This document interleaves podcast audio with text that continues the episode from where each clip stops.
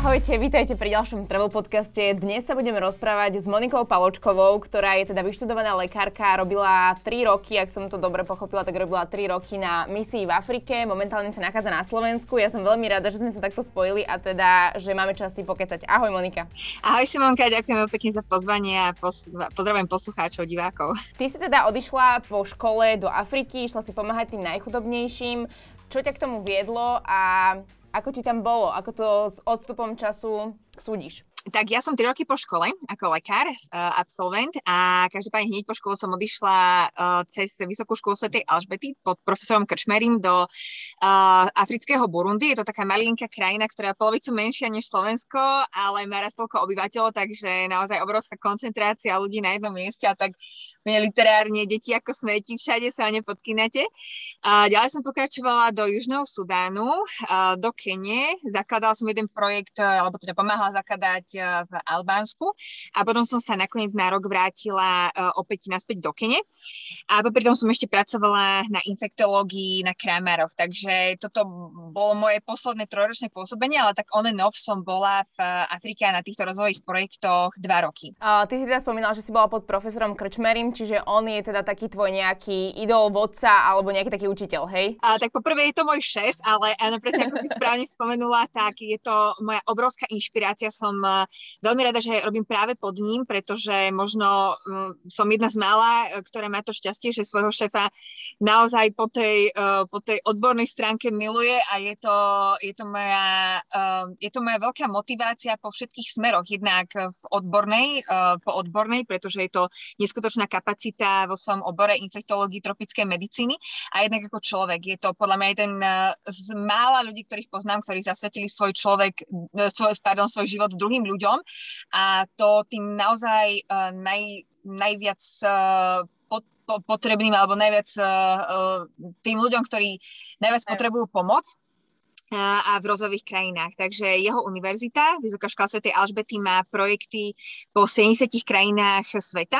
Buď e, teda ich založili, alebo ich podporujú a e, teda ja som, e, mám to šťastie, že môžem byť súčasť týchto projektov. Ty si teda pobehala viacero častí Afriky. Ako si to máme my predstavať? Sú všetky tie krajiny v Afrike tak na tom zle, dajme tomu, alebo sú už aj krajiny, ktoré sú na tom treba zlepšie z toho zdravotného hľadiska?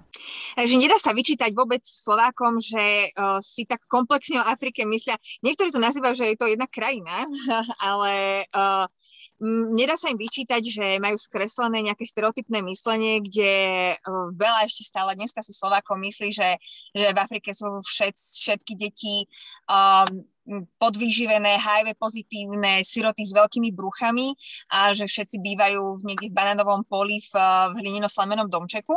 Uh, vôbec to nie je pravda. Sú krajiny, ktoré sú uh, podľa, podľa môjho subjektívneho názoru na tom ešte lepšie než Slovensko. Sú, sú nádherné, rozvinuté, investuje sa tam veľa peňazí, veľa sa stavia a uh, cítila som sa tam naozaj tak, že mi tie krajiny prišli viac rozvinuté než, než u nás po veľa smeroch.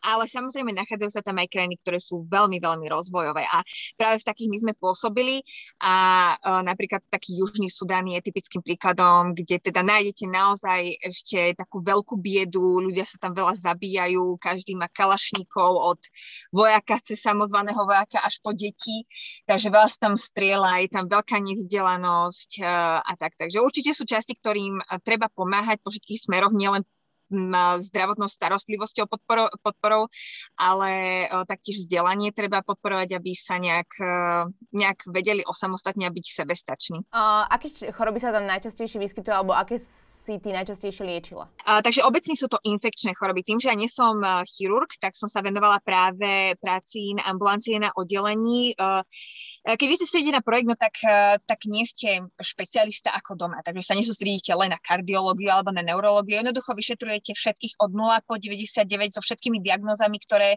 vám prídu a ak to presahuje nejaké vaše materiálne vybavenie kliniky alebo že ten stav je naozaj taký, že si s tým ako lekár na ambulanci, na ambulanci neviete poradiť, no tak e, referujete pacienta do nemocnice. Uh, najčastejšie diagnózy sú teda infekčné od respiračných chorob, to znamená na infekcie dýchacieho ústrojenstva cez brušné choroby, hnačky, samozrejme HIV a všetky jeho komplikácie, podvýživa veľmi častá a z nevyplývajúce infekcie. A potom už také regionálne. V Južnom Sudáne sme veľmi veľa riešili strelné poranenia, pohryzenia hadmi, škorpiónmi, pavukmi, babunmi, Babun je taká častá africká opica, ktorá je veľmi agresívna. A potom, potom už, potom rôzne, samozrejme, aj také, také naše diagnózy sa tam nachádzajú, vysoký tlak, cukrovka, je toho samozrejme oveľa menej než u nás, ale sú. Uh, riešili sme aj uh, rakoviny, uh, tuberkulóza častá. Oni tam v podstate žijú takým stále nejakým svojim domácim životom. Veria oni lekárom alebo majú aj nejaké tie svoje tradičné medicíny, africké a šalamúni a takéto nejaké iné variácie? Uh, áno, stretávala som sa s tým najčastejšie v Burundi a Južnom Sudáne, čo sú teda spomedzi tých krajín, kde som bola, tak asi také tie najrozvojovejšie. A tam bol vždy na prvom mieste šamán, až potom uh, sme boli my ako teda lekári s medicínskym vzdelaním. Uh, ja mám taký rozporuplný vzťah k ním. Určite uh, oni na jednu stranu možno majú nejaké tie tradičné postupy, ktorým ľudia veria, určite veľmi veľa spraví placebo, keďže tí, uh, tí miestni sú, v, v, vyplýva to z ich uh, kultúry a z kmeňových záležitostí sú naozaj na nich zvyknutí.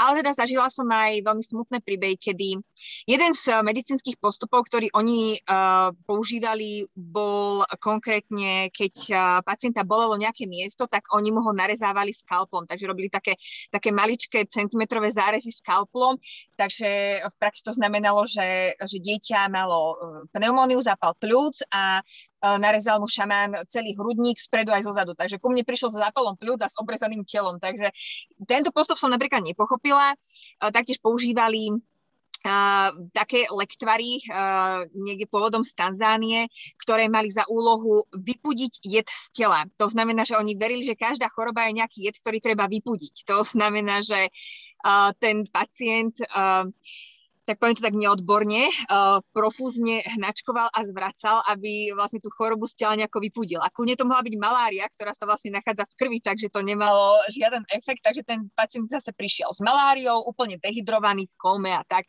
Takže uh, toto boli nejaké také postupy, s ktorým, ktorý, ktorým som ja úplne nechápala, ale určite, určite, keďže im tí ľudia veria, ja verím, že majú nejaké nejaké e, tie bylinky alebo nejaké postupy, ktoré, ktoré môžu byť aj efektívne. Uh, oni majú tie kliniky takú kapacitu, aby ste dokázali napríklad všetkých tých, ktorí tam prídu žiadať o pomoc, zachránili alebo pomohli im, alebo je to stále ne- akutný nedostatok tých klinik? Ho, určite je veľký nedostatok. Čo nám troška uľahčuje prácu je to, že ten pacient tam príde, keď má naozaj, naozaj vážny problém. Tým, že si oni uh, platia nejaký Registračný poplatok, ale naozaj veľmi, veľmi malý uh, uh, a to je hlavne preto, aby nezneužívali ten zdravotnícky systém, ktorý im pos, alebo zdravotnú starostlivosť, ktorá im poskytnutá zadarmo, lieky zadarmo, vyšetrenie od lekára zadarmo, uh, tak ani ten malý poplatok si nie každý môže dovoliť. Čiže oni naozaj prídu až s takým tým vážnym stavom. Čiže uh, to nám trošku pomáha, že tam nemáme také, také návaly ľudí, aj keď teda bežná prax je, že denne na klinike vyšetríme od uh, 40 po 100 pacientov úplne bežne. Uh, určite by bolo uh, skvelé, keby bolo tej humanitárnej uh, pomoci viacej na tých miestach, ale Uh, myslím si, že ešte dôležitejšie je to, aby sa organizácie, nielen naša, ale vôbec humanitárne, zameriavali hlavne na to, že keď vybudujú nejakú kliniku, tak, uh, tak hlavne odovzdať to know-how, teoretické, praktické znalosti, um, informácie alebo teda znalosti o tom, ako manažovať kliniku práve miestnym obyvateľom, aby, bola, aby boli tie projekty čo najviac osamostatnené od tej externej pomoci humanitárnych pracovníkov, aby aby sa jednoducho prispelo ku samostatnosti uh, tých rozvojových krajín. Čo je vždycky cieľom naš, našich projektov, ale nie vždy je to možné, pretože tá pracovná morálka, vôbec vzdelanie, mentalita, kultúra je úplne iná ako, ako naša, takže nie vždy sa ľahko pracuje s tým miestnym personálom. Ide tam aj o tú zdravotníckú pomoc, ale my akože v rámci Európy alebo takého možno vyspelejšieho sveta im dokážeme pomáhať aj inak, napríklad aj tou adopciou. Ako to mám rozdeliť, že adopcia taká, že ja si ho môžem normálne ako keby to dieťa priviesť do Európy, vychovať ho tu, alebo je to len na tej finančnej rovine, že mu vlastne posielam peniaze a podporujem ho? Tak adoptovať si fyzicky nejaké dieťa si myslím, že je aktuálne veľký problém. Uh, to, to bude veľmi subjektívne, čo teraz poviem. Mám len pár známych, ktorí sa to snažili, ale tam sú, tam sú naozaj striktné pravidlá, že kým nie ste uh, v manželskom zväzku s tou osobou, no tak máte veľký problém si adoptovať uh, deti. Viem, že kolega sa snažil adoptovať si HIV, pozitívne, HIV pozitívnu sirotu z Kambodže a nebolo mu to umožnené len preto, lebo nebol ženatý. Samozrejme, že by tomu dieťaťu poskytol vysnený život u nás v Európe a bol by to naozaj čisto nezištné, ale tie pravidlá sú veľmi striktné, takže a, na druhú stranu si myslím, že je lepšie podporovať tie deti v tej krajine, v ktorej oni vlastne aj chcú byť, oni nemajú tendenciu sa k nám stiahovať, pretože si myslia, že Európa je Dreamland, že je to úžasný kontinent, kde každý musí skončiť ako v tej koncovej uh, raj, rajskej destinácii. Oni sem ani nechcú chodiť, lenže sú nútení kvôli tomu, že uh, buď sú teda konflikty, uh, alebo je tam obrovská chudoba, nemajú možnosť sa zamestnať a tak. Um, takže ja si myslím, že je lepšie pomáhať na tom mieste práve tam, kde sú tí, tí decka. A jedna teda z možností je adopcia na diálku. To znamená, že e, nielen slovenské svetové organizácie, takisto keňské, e, zakladajú školy pre e, deti, ktoré sú buď deti na ulici, ktoré nemajú vôbec rodičov, alebo deti zo slamu, ktoré pochádzajú z veľmi ťažkých sociálnych pomerov, alebo deti niekde z dedín, kde nemajú vôbec žiadnu šancu sa dostať ku štúdiu a rodiny ich sú veľmi chudobné, tak sa zbierajú do týchto škôl, uh, ktoré sú podporované práve adopciou na diálku. To znamená v praxi, že niekto na Slovensku doma sa rozhodne, že chce podporovať toto dieťa. Ide o povedzme 20 až 50 eur mesačne, ktoré pošle tomuto dieťaťu do tejto organizácie, ktorá z týchto peňazí hradí jeho štúdium, jeho bývanie, stravu a potom ešte nejaké mimoškolské aktivity ako nejaké plávanie alebo tance a tak ďalej. Um, ja mám tiež takto adoptované, uh, spolu uh, s priateľmi máme adoptovanú uh, Silviu z z Nairobi. A uh, takže viem, že organizácia, ktorú ja podporujem uh, týmto finančným príspevkom, tak je maximálne transparentná, posielajú vám trikrát do roka vám posielajú uh, vysvedčenie toho dieťaťa, to dieťa sa mi komunikuje formou listov.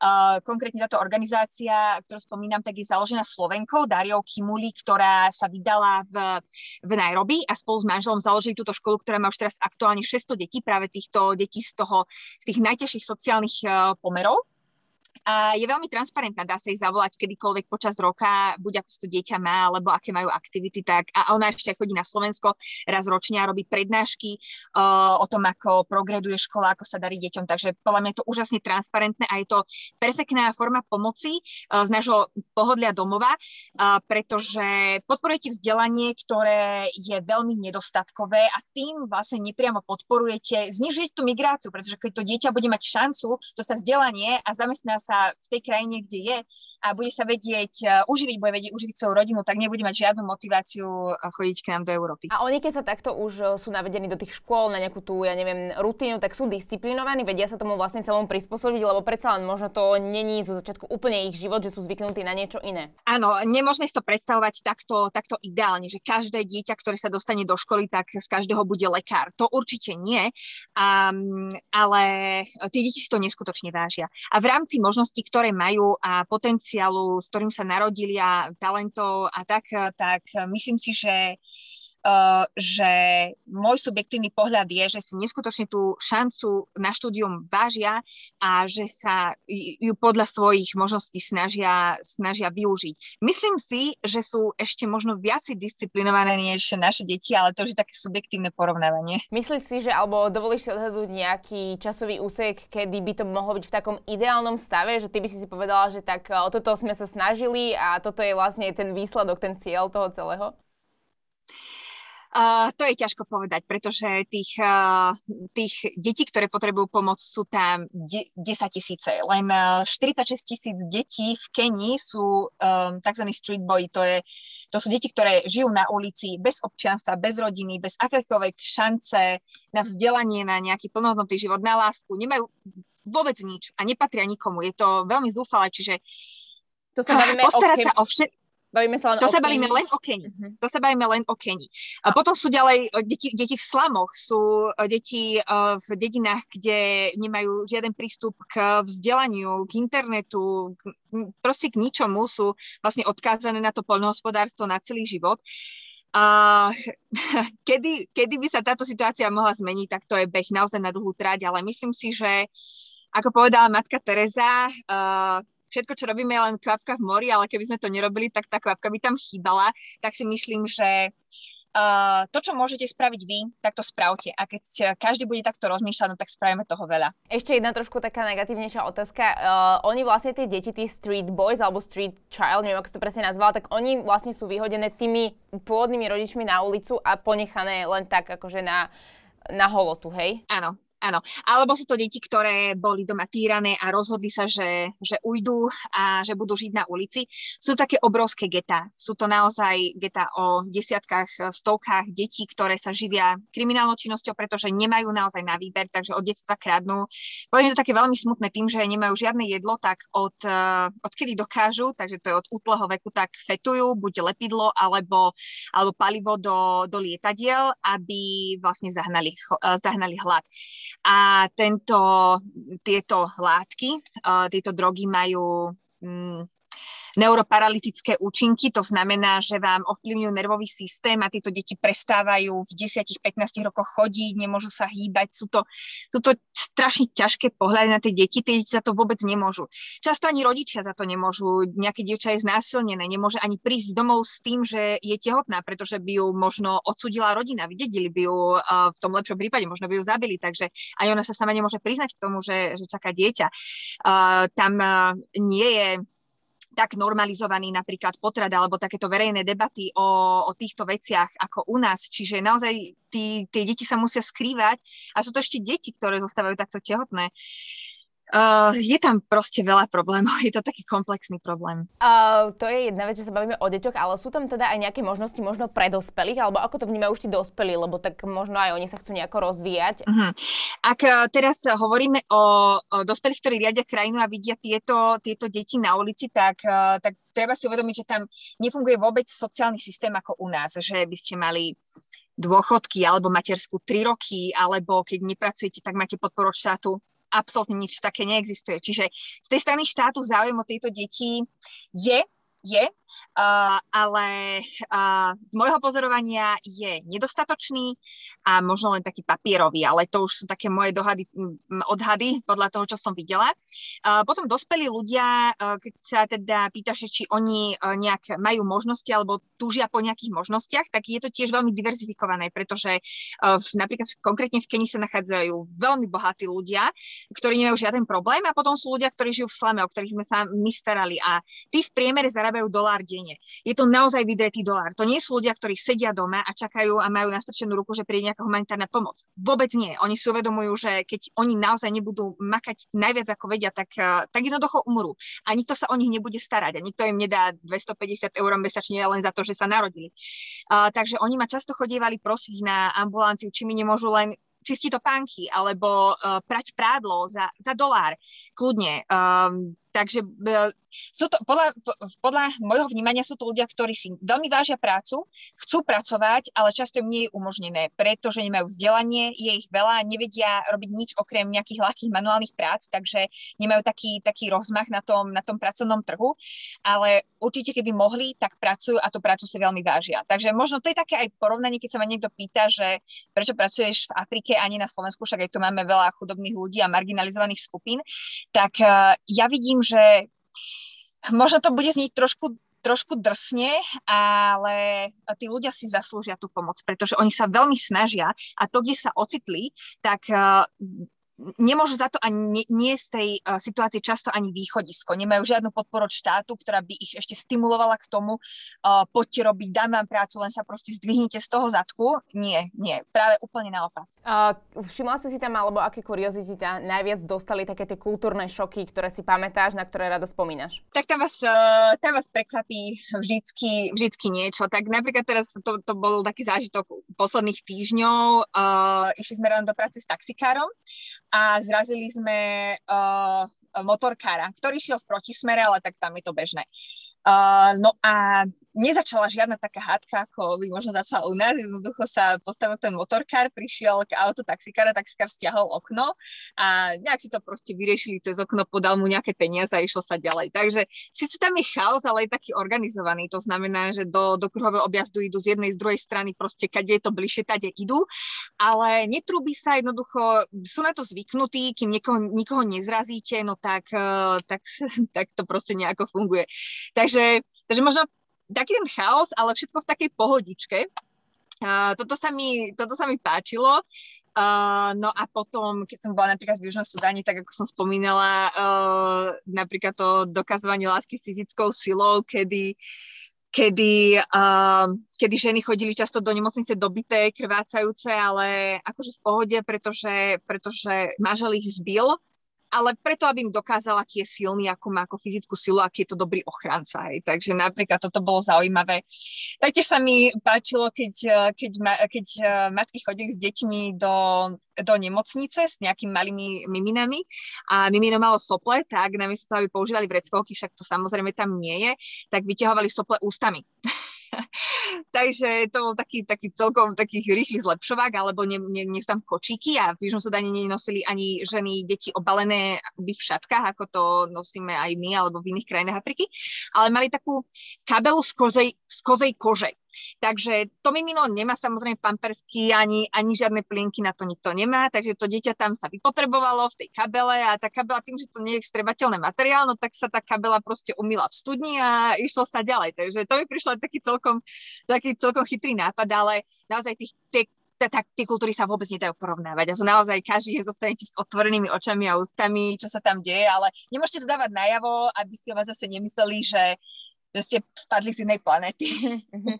A máš tam nejaké také aj nepríjemné zážitky, nebezpečné, v ktorých si sa naozaj bála? Uh, či som sa, že naozaj bála, tak to neviem. Určite som mala rešpekt z mnoha situácií. Hlavne, hlavne keď nás zastavovali opití policajti. To bolo časté v Burundi a oni majú všetci kalašníkov prehodený cez pleca, je opitý a začne na vás rozprávať niečo po tej, po tej um, kirundy, po tej miestnej reči, vy vôbec nechápete, čo od vás chce, tak tak mu len súkate peniaze, jeden drovák za druhým, že, že kedy sa uspokojí a odíde od vás, tak možno to boli také, také situácie. Keď sa strieľalo veľa v Sudáne, tak vtedy sme rozmýšľali o deportácii, tam sa strieľalo, nie by tam bola občianská vojna, ale je to tak možno tak kmeňovo kultúrne dané, tam krava znamená kráva je platidlo a znamená veľmi veľa, takže keď vám niekto ukradne krávu, no tak tam sa kvôli kravám zabíja. No a vtedy bola taká situácia, že sa ukradlo nejak veľa kráv, takže sa začali tí e, ľudia masívne zabíjať medzi sebou a dosť ako blízko sa strieľalo u nás a mali sme tých všetkých pacientov postrieľaných v nemocnici, tak že sme uvažovali o deportácii. V Burundi, keď som bola, tak sa začala šíriť trocha ebola, ale našťastie sa nešírila našim smerom, takže to sme mali tiež tak, tak akoby dohodnuté nejaké určité, určité situácie, ktoré keď nastanú, že sa budeme deportovať, ale že by som sa akože vyslovene, vyslovene bála, tak asi v takej situácii som sa neocitla, alebo som jednoducho bola nejak tak obrnená voči tomu. Ty sa teraz momentálne nachádzaš na Slovensku. Aké sú tvoje ďalšie plány? Budeš sa vrácať späť, alebo čo ťa čaká? Uh, veľmi rada by som sa vrátila späť. Naozaj v tej práci tam, uh, nielen tej lekárskej, ale aj vôbec tej komplexnej, ktorú sme robili, uh, veľmi sme sa venovali práve vzdelávaniu detí, podpore uh, športu, talentov a a vôbec tak ako živo, po, po, po, v životnému štýlu nejak ovplyvneniu ich. Uh, tak všetko, táto celá komplexná práca na tých projektoch ma nesmierne bavila, nesmierne naplňovala, hlavne preto, lebo síce som pracovala na fyzicky oveľa viacej, alebo teda počtom hodín oveľa viacej než na Slovensku, ale tá práca ma nevyčerpávala, práve to bol taký energy booster, každý ten projekt, ktorý sa podaril, takže to bola nesmierna motivácia. Rada by som sa teda vrátila, lenže tým, že som lekár a absolvent, tak, tak musím atestovať, aby som teda bola kompletný lekár a tým vlastne nepriamo aj e, priniesla takto viac teoretické praktické znalosti možno aj na tieto projekty. Takže uh, určite obdobie sa plánujem zdržať na Slovensku a začať pracovať na atestácii, ale keby som si teda mohla želať niečo do budúcnosti, tak by som veľmi sa chcela ešte vrátiť na projekt. A ty si tam strávila teda dosť dlhý čas a aj si to nejak zhrnula asi komplexne. Neviem, či dobre hovorím, že tá knižka, ktorú máš, tak je o zážitkoch práve z takýchto období alebo teda z takýchto skúseností. Tak, ďakujem Simka, že si to spomenul spomenula. Ja ju mám teraz tu vedľa seba, pretože mi akurát dneska došli kuriérom domov a veľmi sa z toho tešíme. Pracovali sme na tom posledný, posledný možno rok s našim grafikom tá knižka sa volá Hakuna Matata a to je heslo teda Afriky, to je, možno to poznať z hlavného kráľa, znamená to také, že je to v pohode, žiaden problém a myslím si, že sa to nieslo celý, celým tým môjim obdobím v Afrike, kde každý deň bol nejaký problém, no a pristupovali sme k tomu, že to nie je žiaden problém a v tejto knižke, ktoré by ste mali záujem, tak je to s podtitulom Neskutočné príbehy lekárky v Afrike, ale nenájdete tam až tak veľa medicínskych práve prípadov, ale skôr takých zo života, čo napísala Afrika Same. Tam strašne veľa vtipných príhod, ale takisto smutných, pretože to je neoddeliteľná súčasť. Myslím, že som to písala takým, takým žargónom, bez servítky a presne tak uh, s tými emóciami, aké som mala, keď som to hneď zažila všetko. Na, na veľa miestach som nemala internet, čiže jediné, čo mi zostávalo, aby som sa podielila so svojimi zážitkami s niekým ďalším, tak bolo, že som to písala na papier, niekedy, keď sa stali. Nájdete tam aj uh, popis uh, šesťdenného výstupu na Kilimanjaro, ktorý sme absolvovali tento rok, takže myslím si, že je kniha nabitá vtipnými a zaujímavými príbehmi, takže keď mal niekto záujem, tak teraz vyšla. Ja už som ti to predtým hovorila, že teda ako som si robila taký research, tak som narazila na tie fotografie s tými deťmi a proste fakt sa mi tisli slzy do očí a to vôbec sa nenachádzam ani v takom prostredí, že ako to na teba vplýva, tak aj psychicky a ako ťa to zmenilo prípadne? Uh, určite ma Afrika zmenila uh, a možno to znie ako kliše, ale prestal som riešiť zbytočnosti. Že som sa tak zamerala naozaj na tie veci. To, čo, to, čo nedokážem ovplyvniť, tak uh, tým sa nezaoberám a naozaj veľa vecí, ktoré som možno považovala za problém u nás, alebo mi prišlo, že sa s tým musím nejako stresovať, alebo tak, tak, tak to som nejak vyfiltrovala. Ale keď sa pýtaš, uh, a čo mi teda naozaj pomohlo, pretože ten život je šťastnejší, keď uh, vnímaš, že máš subjektívne menej problémov. Uh, ale keď sa teda pýtaš, ako ma to ovplyvňovalo tieto tieto vlastne nešťastné životné príbehy detí a ich nejaké ťažké zdravotné stavy, tak uh,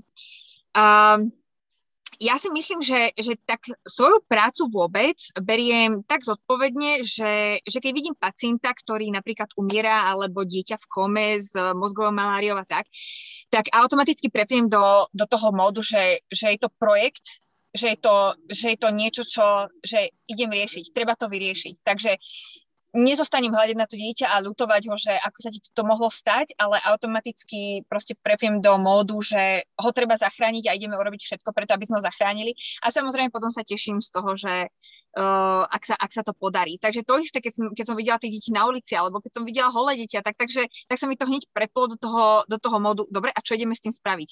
A začala som zaňať sponzorov a začali sme robiť projekty a budovať a stavať a tak. Takže možno mám takéto nastavenie, že, to, že si to nepripúšťam tak emocionálne, ale vnímam ten problém palčivo a snažím sa ho v rámci svojich možností a spolu teda so sponzormi, ktorým aj takto veľmi ďakujem, že nás podporovali celý čas počas mojej cesty projektovej. Snažím sa to s nimi vyriešiť. A budeš sa niečo, čo si sa tam naučila, snažiť preniesť aj do toho slovenského zdravotníctva? To si myslím, že by práve nechceli tieto nemocnice, aby som to prenášala, pretože tam toho funguje teda úplne inak. Nie je tam žiadna byrokracia, žiadne papiere, alebo teda málo papierov. Tá dokumentácia vám, keďže tam nie je taká, taká náročná, tak vám to veľa času ušetrí, ktorý sa môžete venovať pacientom a projektom. Uh, ale určite by som chcela zostať uh, takto, takto v pohode, že uh, nesklznúť do takého do takého možno typického slovenského, že na všetko sa stiažovať, ohovárať, namiesto toho, že, že riešiť problém, tak iba ho definovať a rozprávať sa o tom probléme, ale ale skôr tie problémy riešiť, než, než len popisovať a zostať na tej úrovni, že sa posťažujeme jeden druhému o nich. Takže možno to by som chcela implementovať, a by bola nejaká možnosť zapojiť do nejakého takéhoto projektu aj tu na Slovensku, tak určite, určite sa rada zapojím. Dnešným našim hostom bola Monika Paločková. Ďakujeme ti veľmi pekne, že sme to dokopali až sem do konca, pretože to bolo po tretí krát a teda nech sa ti veľmi pekne darí, nech sa ti veľmi dobre darí a teda, že sa snáď možno vidíme niekedy na budúce, keď sa zastavíš už u nás v štúdiu. Ďakujem veľmi pekne Simka za pozvanie a budem sa veľmi tešiť na naše stretnutie. A my sa teda vidíme opäť na budúci týždeň pri ďalšom Travel podcaste. Majte sa krásne. Čaute.